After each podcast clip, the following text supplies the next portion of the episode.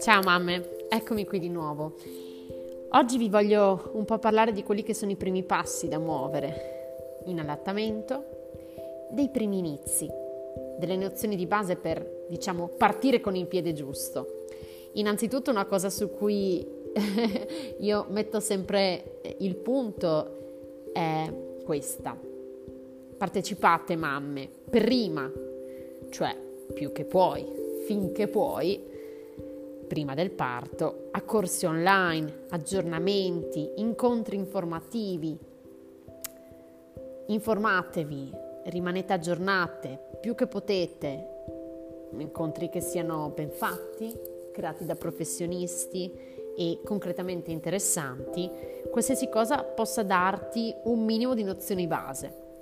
Il Covid ha aumentato le distanze, ma allo stesso tempo alcune mamme possono liberamente partecipare a più corsi comodamente sedute in divano. Informati inoltre preventivamente se nel tuo territorio ci sono figure predisposte ad aiutarti nel tuo percorso di allattamento, come le peer supporter, come me, oppure le consulenti IBCLC professionali. Inoltre voglio dirti di informarti, se puoi, sull'ospedale in cui andrai a partorire e sulla preparazione del personale stesso presente in quell'ospedale. Un'altra cosa che ci tengo a sottolineare è che non sei mai sola. Lo so, questo periodo potrebbe farti pensare diversamente, ma così non è, ricordatelo. Sicuramente ci sono delle basi per iniziare e eh, una cosa importante è da sapere che non serve fisicamente preparare il seno con delle tecniche obsolete o simili cose al crine di cavallo che ho sentito, sentito un po' in giro.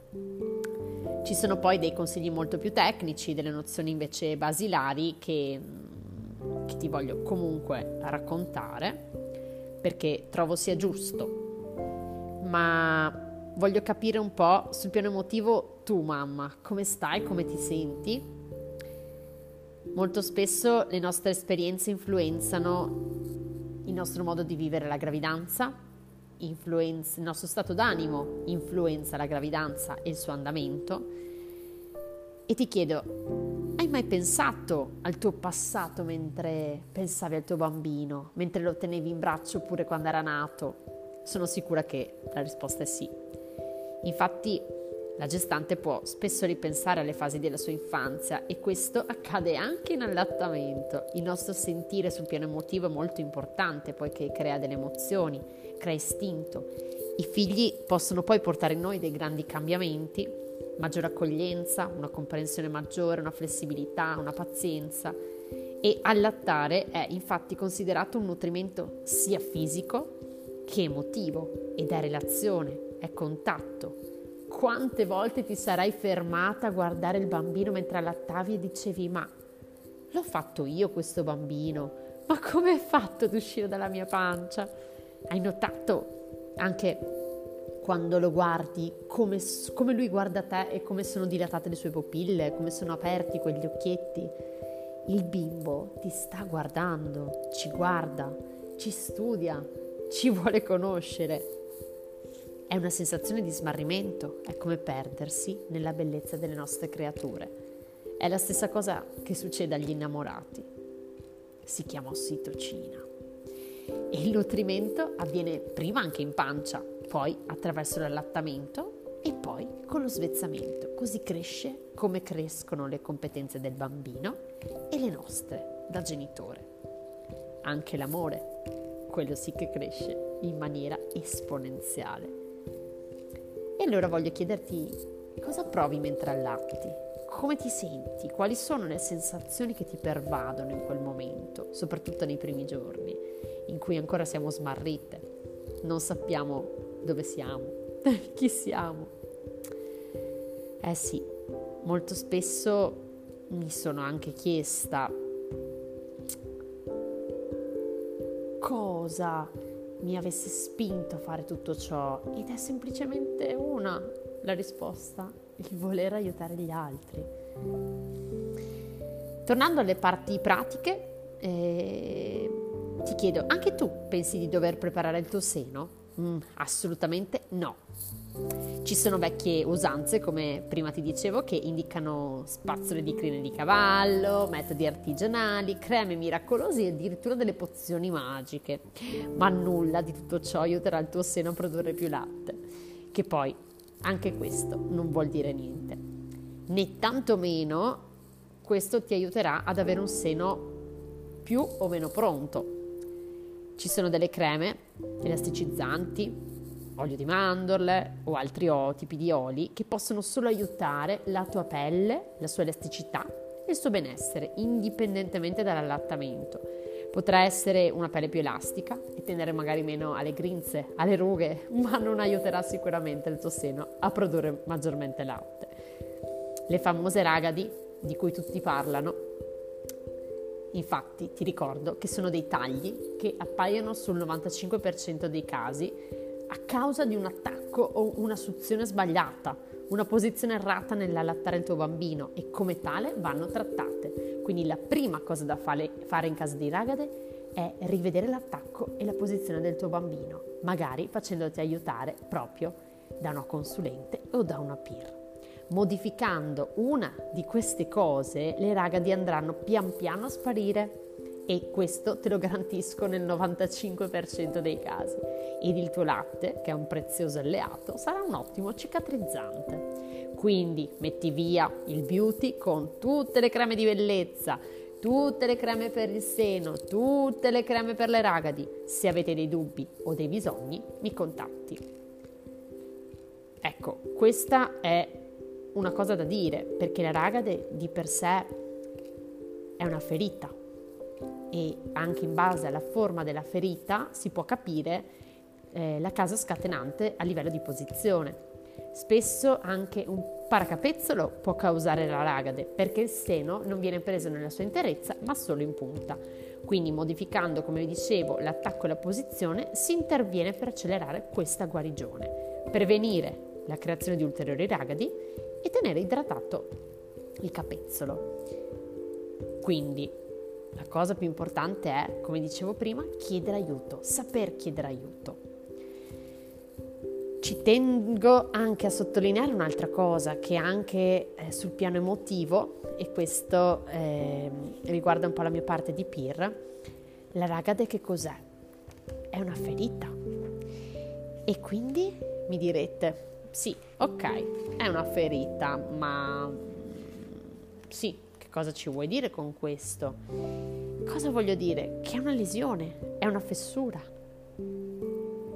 è una lesione dal dolore, è pur sempre una manifestazione che qualcosa non va, che c'è qualcosa che non sta funzionando e ogni persona, ognuno di noi, ogni mamma ha un percorso alle spalle che può essere trasformato per cambiare qualcosa adesso e per il nostro futuro.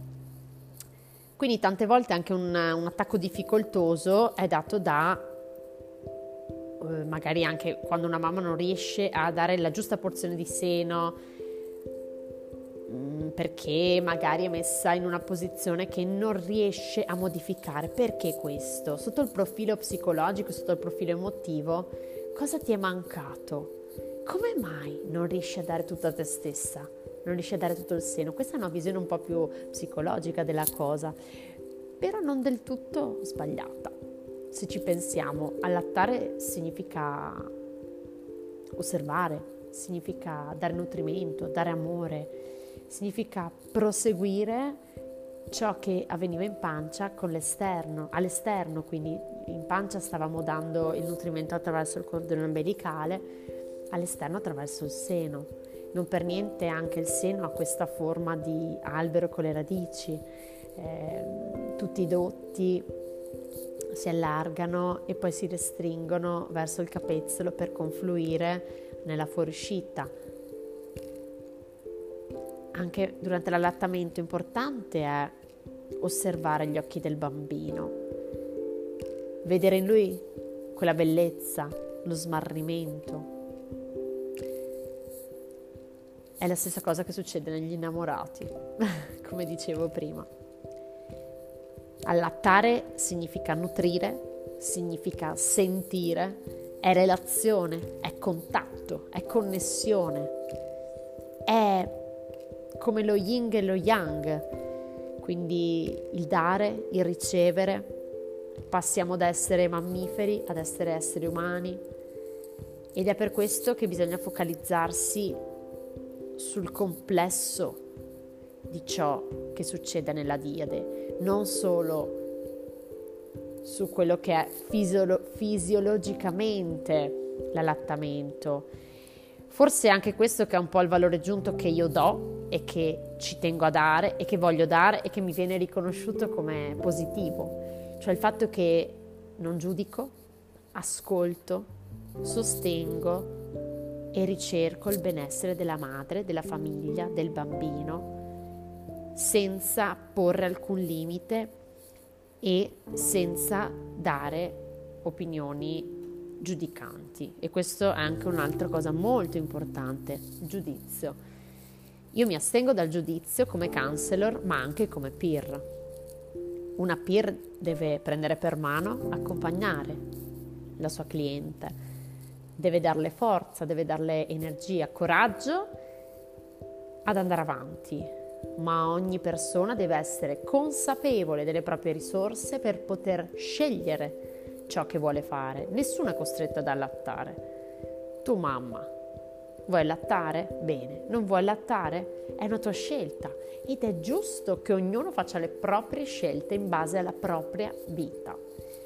Io eh, molto spesso mh, sono in contrasto con alcune peer che hanno una visione totalitaristica dell'allattamento, che hanno una visione quasi da setta dell'allattamento, proprio perché trovo che ognuno sia libero di fare ciò che vuole. Io promuovo l'allattamento eh, come da OMS per l'allattamento esclusivo per i primi sei mesi e poi fino ai due anni almeno. Ma questo non significa che se dopo due mesi, come succede spesso, una mamma mi dice io non ce la faccio più, io non dormo, io sto morendo dentro, mi è successo, sarà successo anche a te. È molto difficile. Io posso darti il consiglio, la tecnica, la mia risoluzione, il mio pensiero, posso accompagnarti, ma io non sono te. Io non ho addosso i tuoi vestiti. Sei tu che senti il tuo corpo che soffre per questa situazione.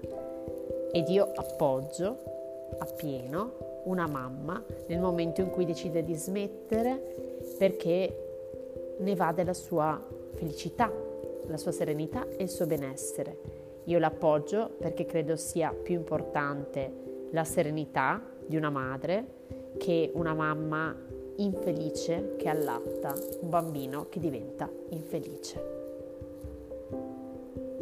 Ciao mamme.